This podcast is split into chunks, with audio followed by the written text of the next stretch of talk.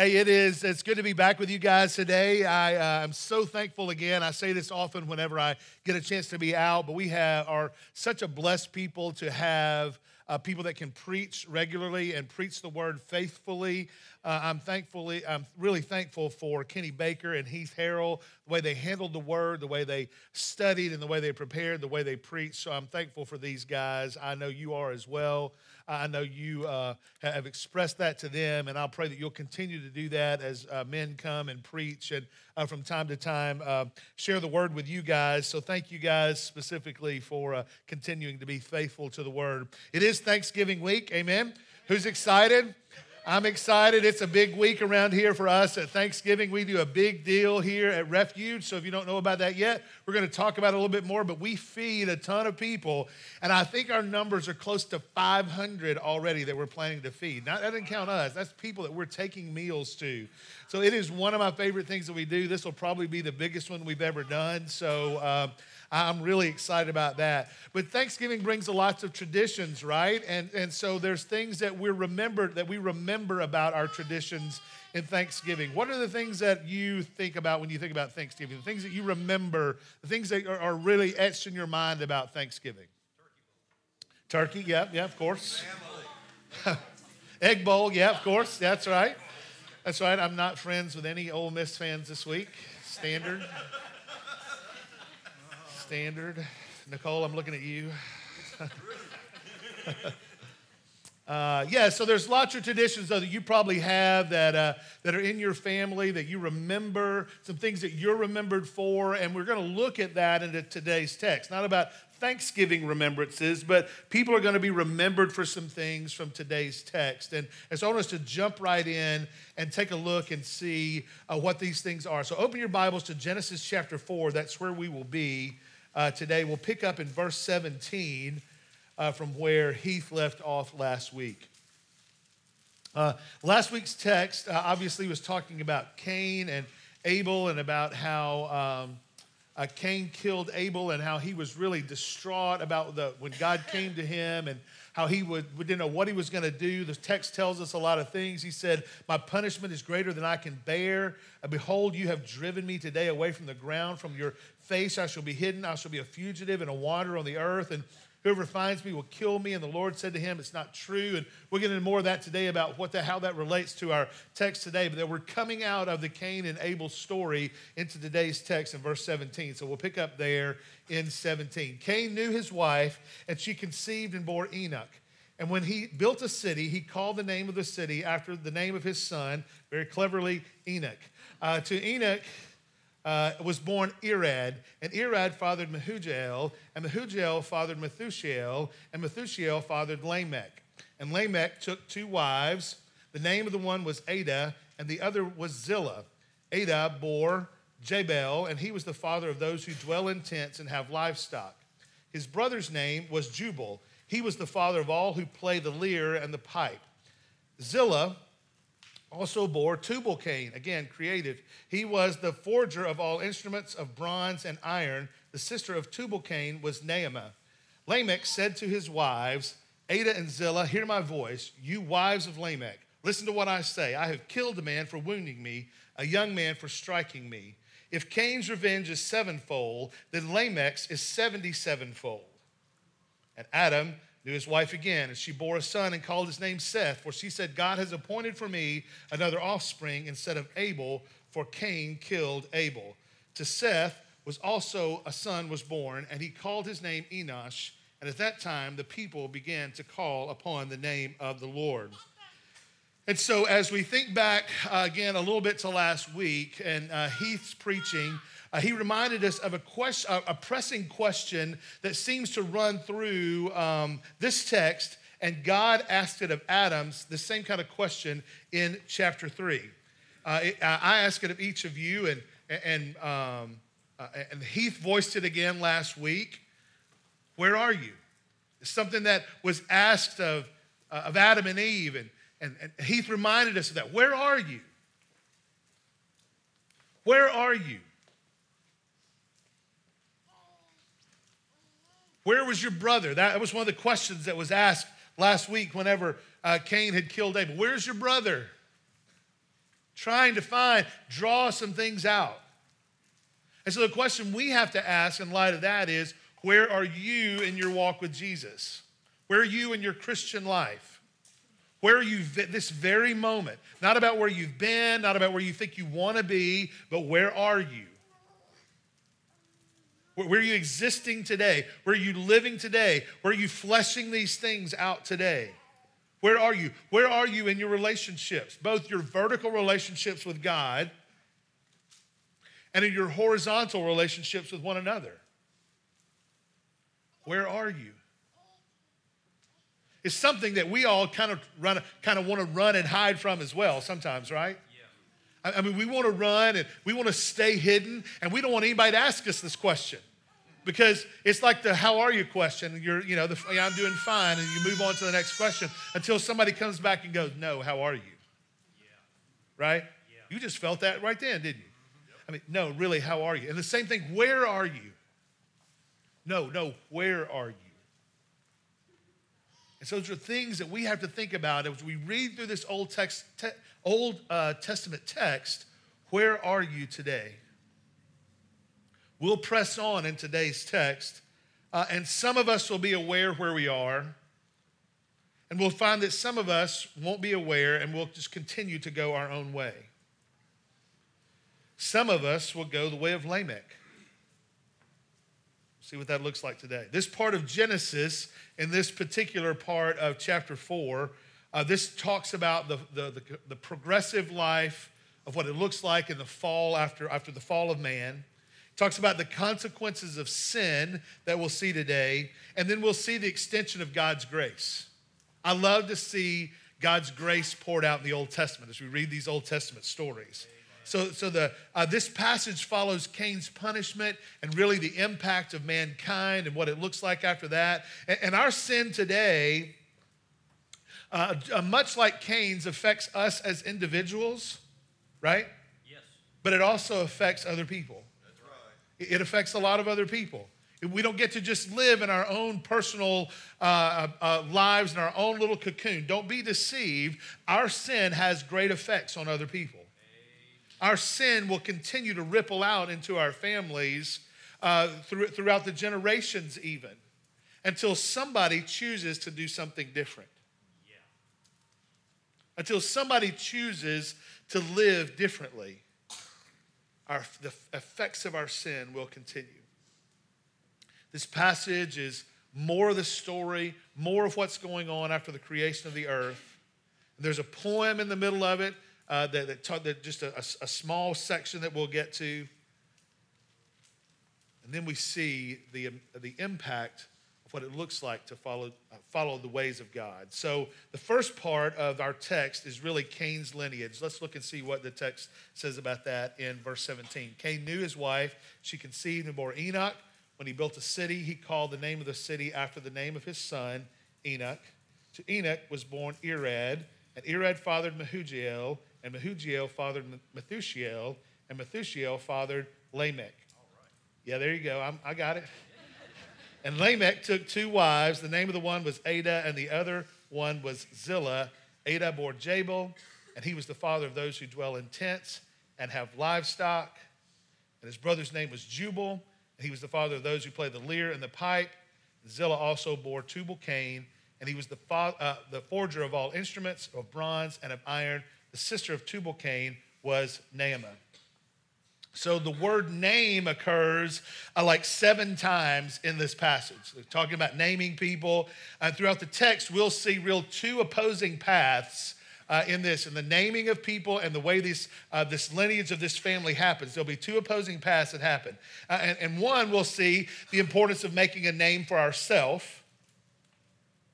And then in the other line, we'll see this contrasted with the way, uh, the way the passage ends, and that is invoking the name of the Lord Jesus. Or, in here, it was invoking the name of the Lord, not the Lord of Jesus at the time. They were invo- invoking the name of the Lord. Making a name for ourselves is contrasted with uh, making much of the name of the Lord. So, how do we make a name for ourselves today? How does that happen today? Fame. Fame? Yeah, what we do, right? What else? How do we make a name for ourselves today? Reputation. Reputation. What else? How we live, our jobs, yeah. We make a name for ourselves and what we do, and uh, we, we, we create our identity and who we are and what we do. How do, how do we contrast that with making much of the name of Jesus? How do we make much of the name of Jesus? Discipleship. What else? Humility. Humility. Worship. Worship. Yeah. These aren't trick questions. Talk about him. Talk about him. Yeah, talk about Jesus. Dude, we come together. We did it today. We sang the name of Jesus today. We work, we listen to the text. We, we study the word of God and we make much of Jesus and how we live our lives. And so, what we see about these, again, in these two contrasting passages, let's pick up in 17. He says this And Cain knew his wife. She conceived and bore Enoch. And when he built a city, he called the name of the city after the name of his son, creatively Enoch. So, Cain knew his wife. So, this is language for biblical relations. Uh, and y'all can explain it to your kids at lunch. Um, and so the question of where Cain's wife came from is always an interesting one, but that's not the point of today's text. Um, uh, uh, but what we do see is that God allowed Cain to survive, okay? God allowed him to survive and honestly blessed him with a family. So, despite what went on, despite the sin that happened, despite the sin that he found himself involved in, God still chose to uh, put his hand on him and, and, and have, let him have a family and let him establish himself. And we're very thankful that, about that, right? I mean, as people who are sinful people, we're really glad that God chose us in His amazing grace to allow us to have families and allow us to have jobs and allow us to establish ourselves. Amen? Come on, I need some amens from you sinners. You know what I'm saying? I mean, the reality is we're happy that God is full of grace, and we see the grace even in this kind of thing in the Older Testament. And so from the text, we see that he, uh, he built a city. And why did he build a city? You know, I think that he was just trying to uh, offset that whole piece of him being a wanderer. He went and established himself, though. And, and so, because the previous text tells us this He said, The Lord said, What have you done? The voice of your brother's blood is crying out to me from the ground, and now you're cursed from the ground, which has opened its mouth and received your brother's blood from your hand. When you work the ground, it shall no longer yield your strength. You shall be a fugitive and wander the earth. And Cain said to the Lord, My punishment is greater than I can bear. Behold, you have given me today. Uh, you have driven me away from the ground, and from your face I shall be hidden.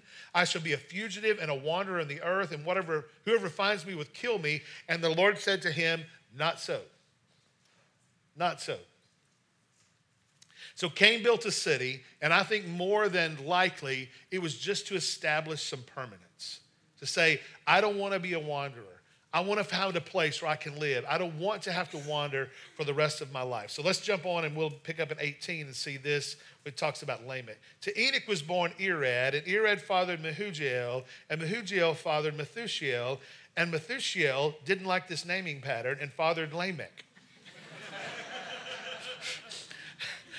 and Lamech took two wives. The name of the one was Adah, and the other name was Zillah. And so this text shows us that really five generations, so we're six generations from Adam, uh, that the sins that began with them were still infecting their offspring. Okay? So the sin that began with Adam was still coming on down and it was still playing itself out. And so listen, dads specifically, listen. Sins of our father, sins of us. We're not going to go back ahead of us. We're going to start with us. Okay. Okay? So let's be real here. Our sins affect those around us and downline. They just do. How we live our lives, how we uh, how we follow Jesus or don't follow Jesus affects those in our lives horizontally right now, and it affects the lineage of our lives down line. It's inevitable for it not to. It affects our kids and it'll affect their kids, really, how you choose to live today. How you choose to live your life today, how you choose to invest your life today. Specifically, men. Yes, it's for women too, but specifically, men Your children, your families, your wives, all the people around you in your lives need to see you investing your life in the things of God. If you want that to happen for your kids, if you want your generations below you to, to follow Jesus, then you have to invest your life in following Jesus today. If I'm, I'm, it does, can it change? Of course it can. We see that happening where the Spirit of God awakens someone along the lineage of people and they choose to follow Jesus. But why put that? Ha- why let that happen? Men, follow Jesus. Men, be disciples of Jesus. Men, disciple your families. Give them the best shot in the world. Pile the kindling around your family and let the Holy Spirit continue to light that fire. That's part of our calling, men. Part of our calling. Generations of people were affected by this sin. And so a few of the generations that we read about here, they just kind of got a pass. They just listed their names and they just moved on past them. They were the funny names that we read. And, and then, but not Lamech.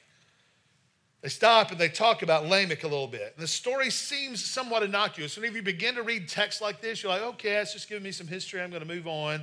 But it seems somewhat innocuous. But what jumps out about you about Lamech that was different than anything that's happened so far? Say it again. Yeah, the ladies are going, he took two wives. Uh-huh. yeah, verse 19 says, and Lamech took two wives.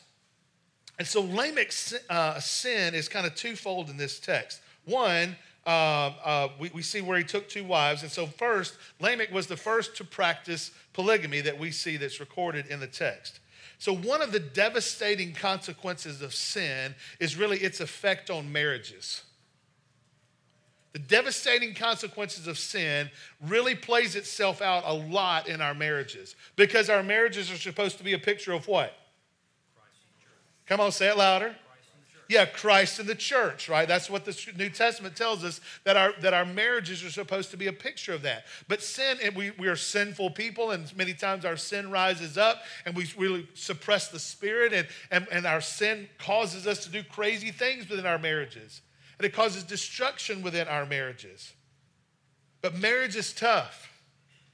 I mean, can I get amen? amen. Let me say that again. Marriage is tough. Yeah, there we go. Come on, you know I'm you know I'm preaching about that. And because of the sin in Genesis 3, we know that marriage is tough down here in 2019, almost 2020. If you're here and you're married or you're gonna be married or have been married in the past, you'll know that marriage is tough. What do you think the toughest part about marriage is? The wife. The wife.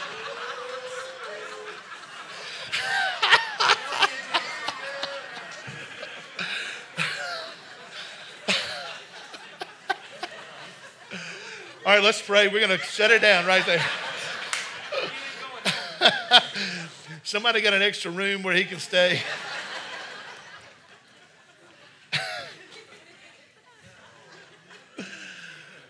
oh my goodness. Someone else answer. what do you think the toughest thing about marriage is? Unity. Trust. These are much better answers. Picking what to eat, yeah. Where are we going after the heat after church today? That's a tough one, right? I don't know. I don't, I don't know. I don't care. You just pick a place. Captain D's? No, not there. Uh, communication styles, yes. All these are difficult things. Finances, yeah. All these things are very difficult, right? I mean, all these things are tough. Now, thinking about how difficult it is, what if you had two wives?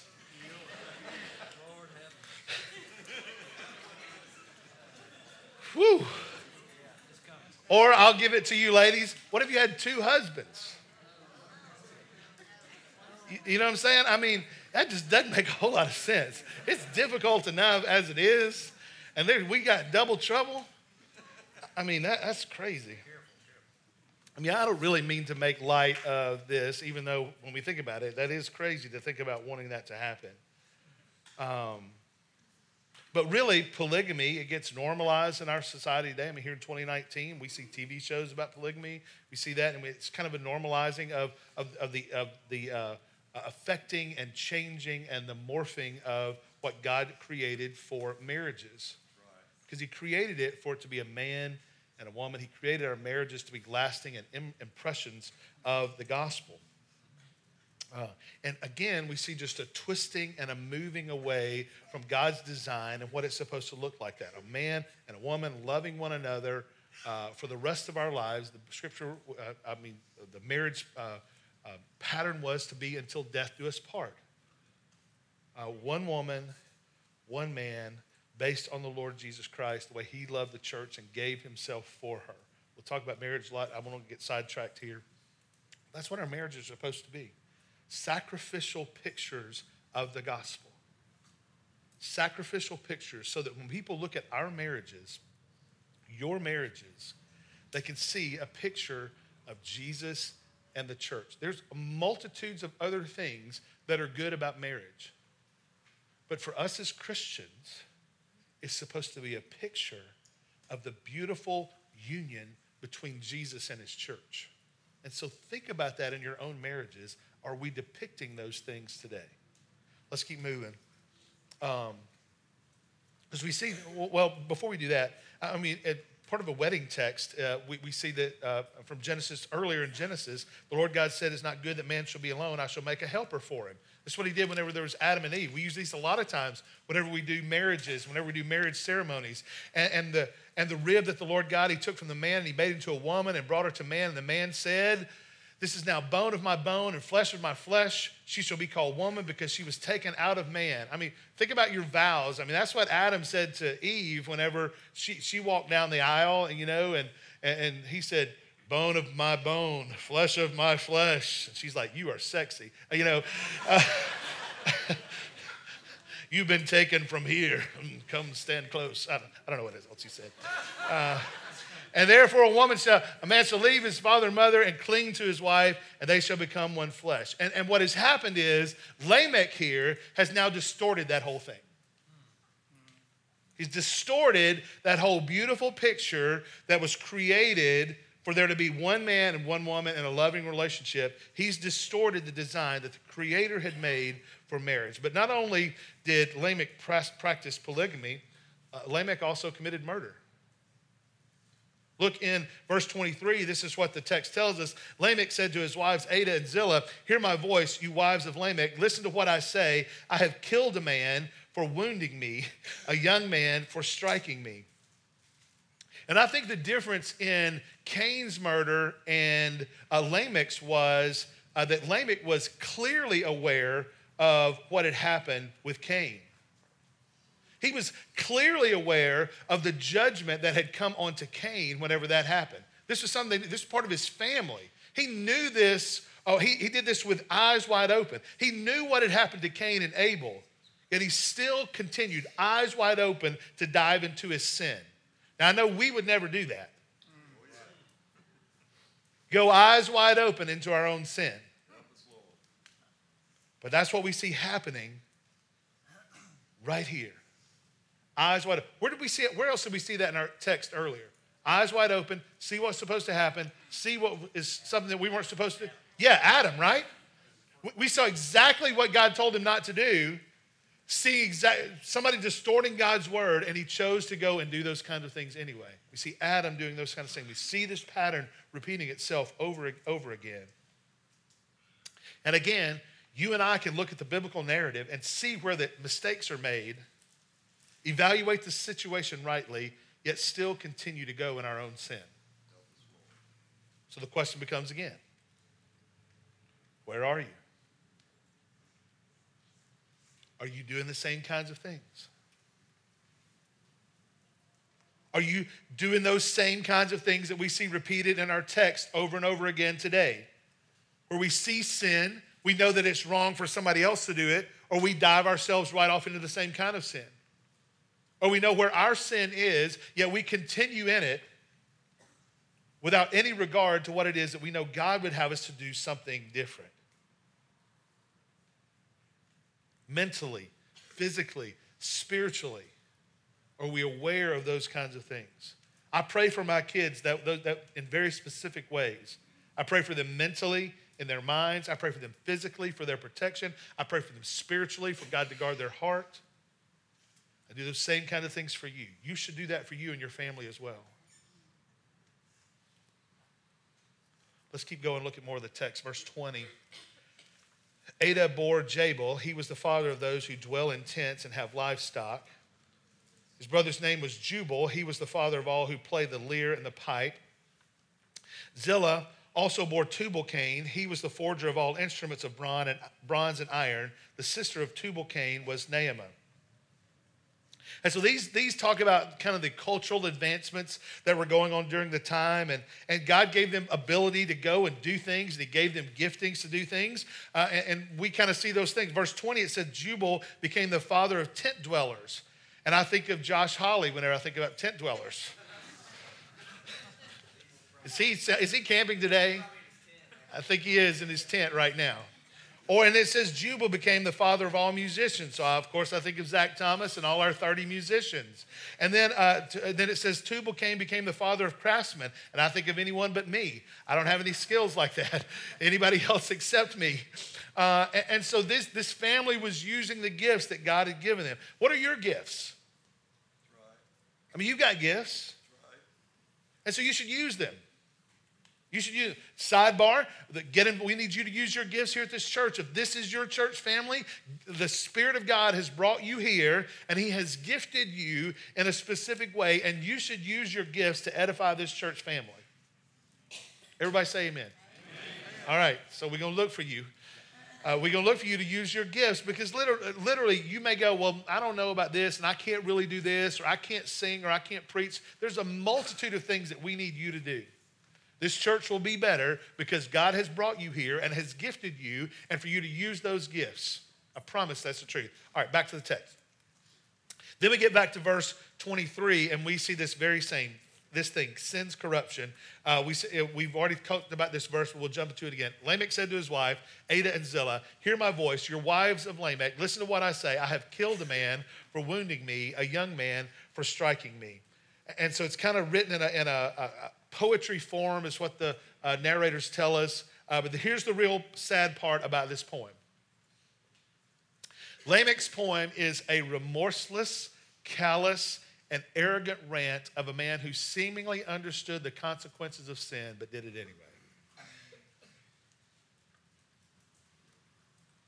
A remorseless, callous, arrogant rant of a man who seemingly understood the consequences of sin, but did it anyway. I mean, the, the Bible's really silent on the con- specific consequences of his sin. I would say, except for the irony of a proud man that is just bragging to his two wives. He, he goes on in verse 24 and says this He says, If Cain's revenge is sevenfold, then Lamech's is 77 fold. And so when I first read this, I read it as remorse. If, if his sin was great, then mine was greater and he was almost lamenting. But I don't think that's what this text is about. I think this text is really saying Cain's revenge Cain's revenge, because this is what he did. This is what Cain did. He got revenge against his brother. And if you think that's big, watch me. Mine's going to be 77 fold. That was something, but you watch me. He, he got his, he got it back on him, but I'm going to get mine much bigger into whatever happened to me. It's going to be, I'm going to do it much greater. I'll get more than even Cain got. That's what we see happening in the text. I'll get even a bigger revenge. It's a very sad commentary on the demise of what sin does to us. Unchecked, Nobody talking about, hey, don't go down that pathway. And it just gets bigger and bigger bigger. You may find yourself there today. You may find yourself there today going, somebody did this to me, I'll show them. Somebody harmed me in a certain way, I'll get them back twice. Somebody hurt my family in a specific way, I'll see if I can't make it rain down even further on their family today. That's what we see happening in this particular text a sad commentary on what had happened.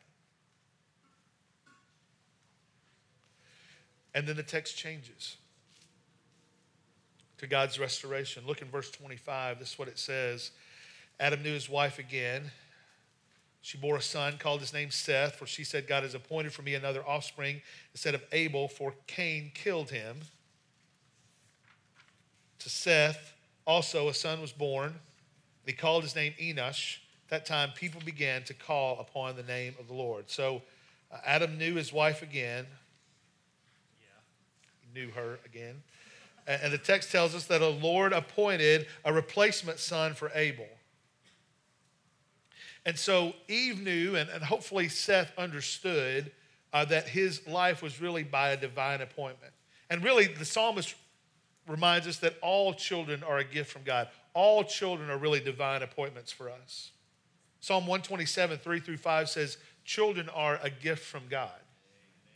Not that we figure out on our own, or we figure out how to make this, or we figure out how to put all this together, but children are a gift from God. They are a reward from Him.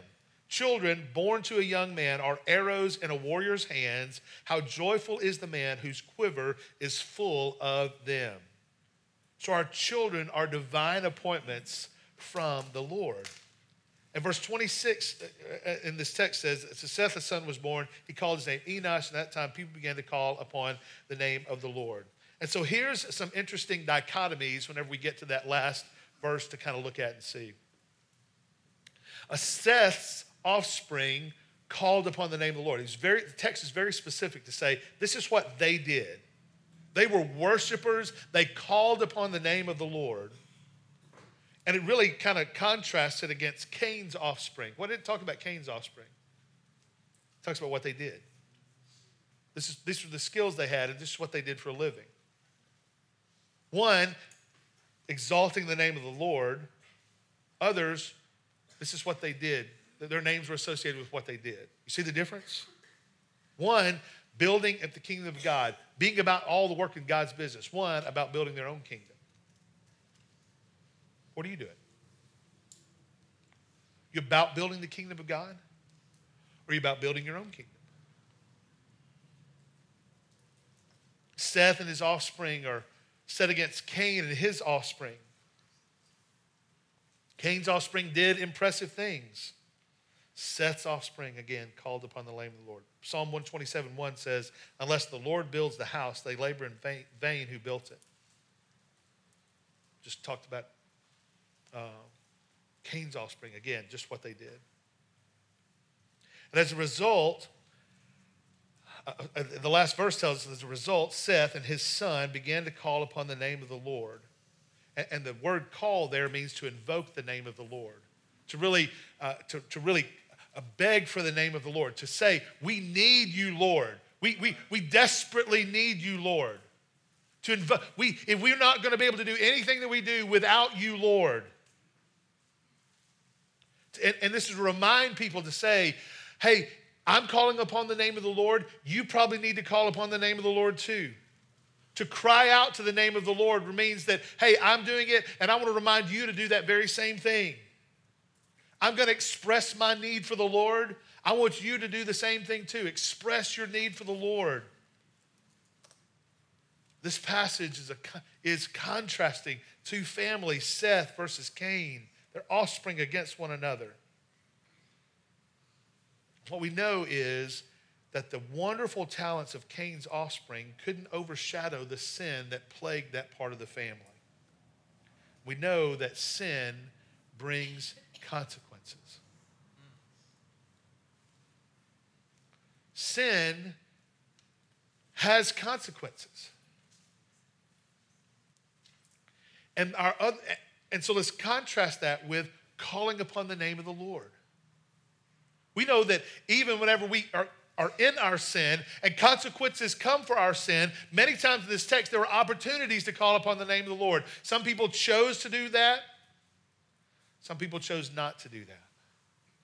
In this room, some of you, no matter where you are, in the consequences of sin or maybe not in the consequences of sin, have that same choice to either go your own way or to call upon the name of the Lord.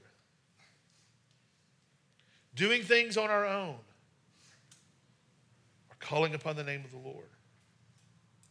Because what we know is that what God can do for us is far greater than anything that we can do for ourselves.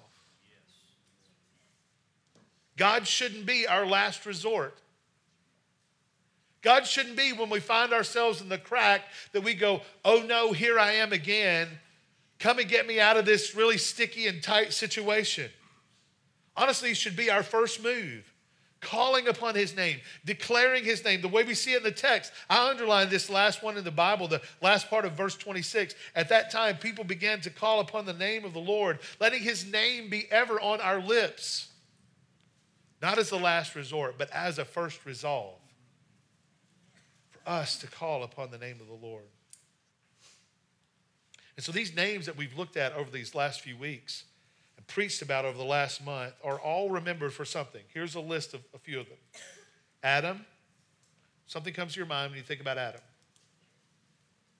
Eve, something probably comes to your mind whenever you think about Eve. Cain, that invokes something in your mind whenever you think about Cain. Abel probably reminds you of something. Now, Lamech is going to remind you of something, something that they're remembered for.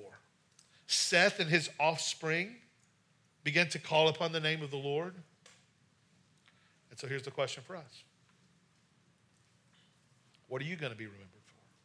For? What are you going to be remembered for? Lamech continued to add to the sin of his forefather Cain. And we're away from the presence of the Lord, sin plagues a family. And I'll say this again men, we're called to lead our families, actively lead our families, passively lead our families toward the name of the Lord. We're going to lead them toward the name of the Lord, or we're going to lead them away from the name of the Lord. We're going to actively be involved in pressing in and following Jesus, or pa- if we don't get involved at all and passively allow it to happen, our families will drift away from the name of the Lord. Lead your family to Jesus. Lead them away from the things of the world. Lead them to the things of the, of the Lord. Will we be like Lamech? He violated the laws of the Lord, or he, he, had, he had, uh, violated the family institution that God had put up, began to, to uh, uh, practice polygamy. He committed murder. And Jesus said that, you know, if we have a hatred for people in our hearts, then we've committed murder in our own hearts. He expanded that for us. So we can't go, well, I've never killed anybody. Jesus expanded for that for us in the New Testament. Right. If we have hatred for someone in our hearts, and we've committed murder. Lamech's sin was compounded by the fact that there was no remorse in his sin. Sin hardens our hearts to the severity of it and its consequences. Lamech sinned in his marriage. He sinned by killing a man. He sinned by boasting of his sin and he sinned by his arrogant refusal to repent. All of these are juxtaposed to Seth and Enoch. They sought the Lord, they honored God's name. They found that the pursuit of God's name was more important than the pursuit of their own. And so the question becomes for us is this What kind of legacy are you passing on to your children? Because we're all passing along something. I mean, we're all passing along something. History will look back. Your family will talk about you one day and remember you for something. They'll look back and go, My great granddaddy, Scott Benjamin. They don't tell them what goes after that. but, but you put your name there. My great grandmother, my great grandfather, put your name there, will be remembered for something. What will you be remembered for?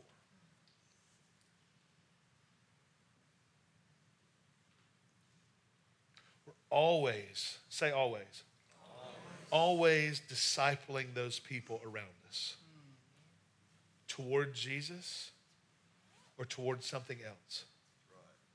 And so here's what you need to know that no matter what you've done in your past, no matter what you were doing and, and, discipling your kids up until this very point, discipling those around you up until this very point, no matter what that looks like, that there is hope for each of us. Okay? There's hope no matter if you've never discipled or you don't think that you've ever discipled anyone, we all have. But no matter what you might have done, there's hope for any of us. Just like the Lord would come to people and go, Sin is crouching at your door, sin is waiting at your door. Here's an opportunity to you for, for you to repent. You have that same opportunity.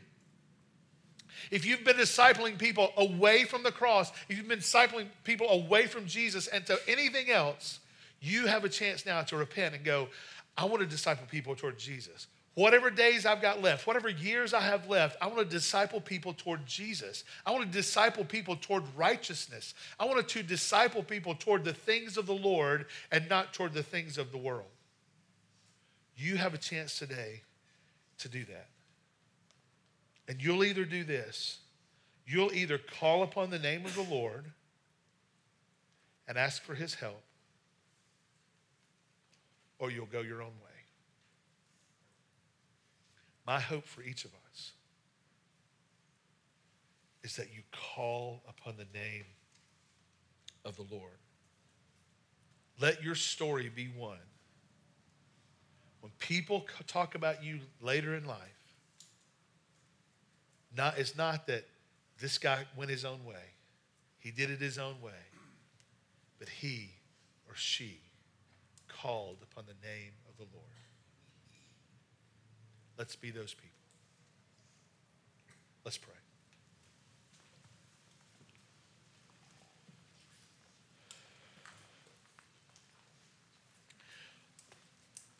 God, we, I, I just want to confess that I, I know that I have a tendency to do things my own way. I, I think I'm right, and I think I know what I'm doing, and I am confident in my abilities, and, uh, and I know that I have a tendency to just mark my own way and mark my own uh, pathway. I don't want to keep doing that. I want to follow you in all things in my life. And I want that to be said of the people here. That we don't follow our own way, that we don't follow our own desires of our own hearts, but we follow you. That we go your way that we don't continue to run away and so that generations of our families just continue to get worse and worse and worse and follow the pathway of the evil one and follow the pathway of this world. We have a people who call upon the name of the Lord. Will you help us to be those people? Will you help that today, that you stir in hearts today? So that literally generations begin to be changed in families today because of the way that you are working in the hearts of the people here today. So that people will look back, generations back, and go, My great great grandmother, my great great grandfather followed the ways of the Lord. And our family is different today. Do that, oh God. Do that so that Jesus' name will be made much of that lives will be changed for the better. And we will go your way. God, maybe today someone is here and they go, I just need to follow Jesus. I, need to be part of this Christian family. I, am outside of it and I've been going my own way and I've been trying to make 70 times 7 my own way and I'll try to make much of myself. And I need the help of the Lord Jesus to follow him Maybe today is the day that someone chooses to repent of their sins and believe the good news of the gospel that Jesus is our only hope, that we'll never do this on our own, that we desperately need the power of the Holy Spirit to do these kind of things. And today you offer that to us. So maybe today you rescue someone from their sin. Today may be the day that they get set on a real new path following Jesus. So do a great work in and among us today. Not for the fame of refuge, not for the fame of anything else, but the fame of the name of Jesus. Do it, God. Do it. We ask that you will in Jesus' name. Amen.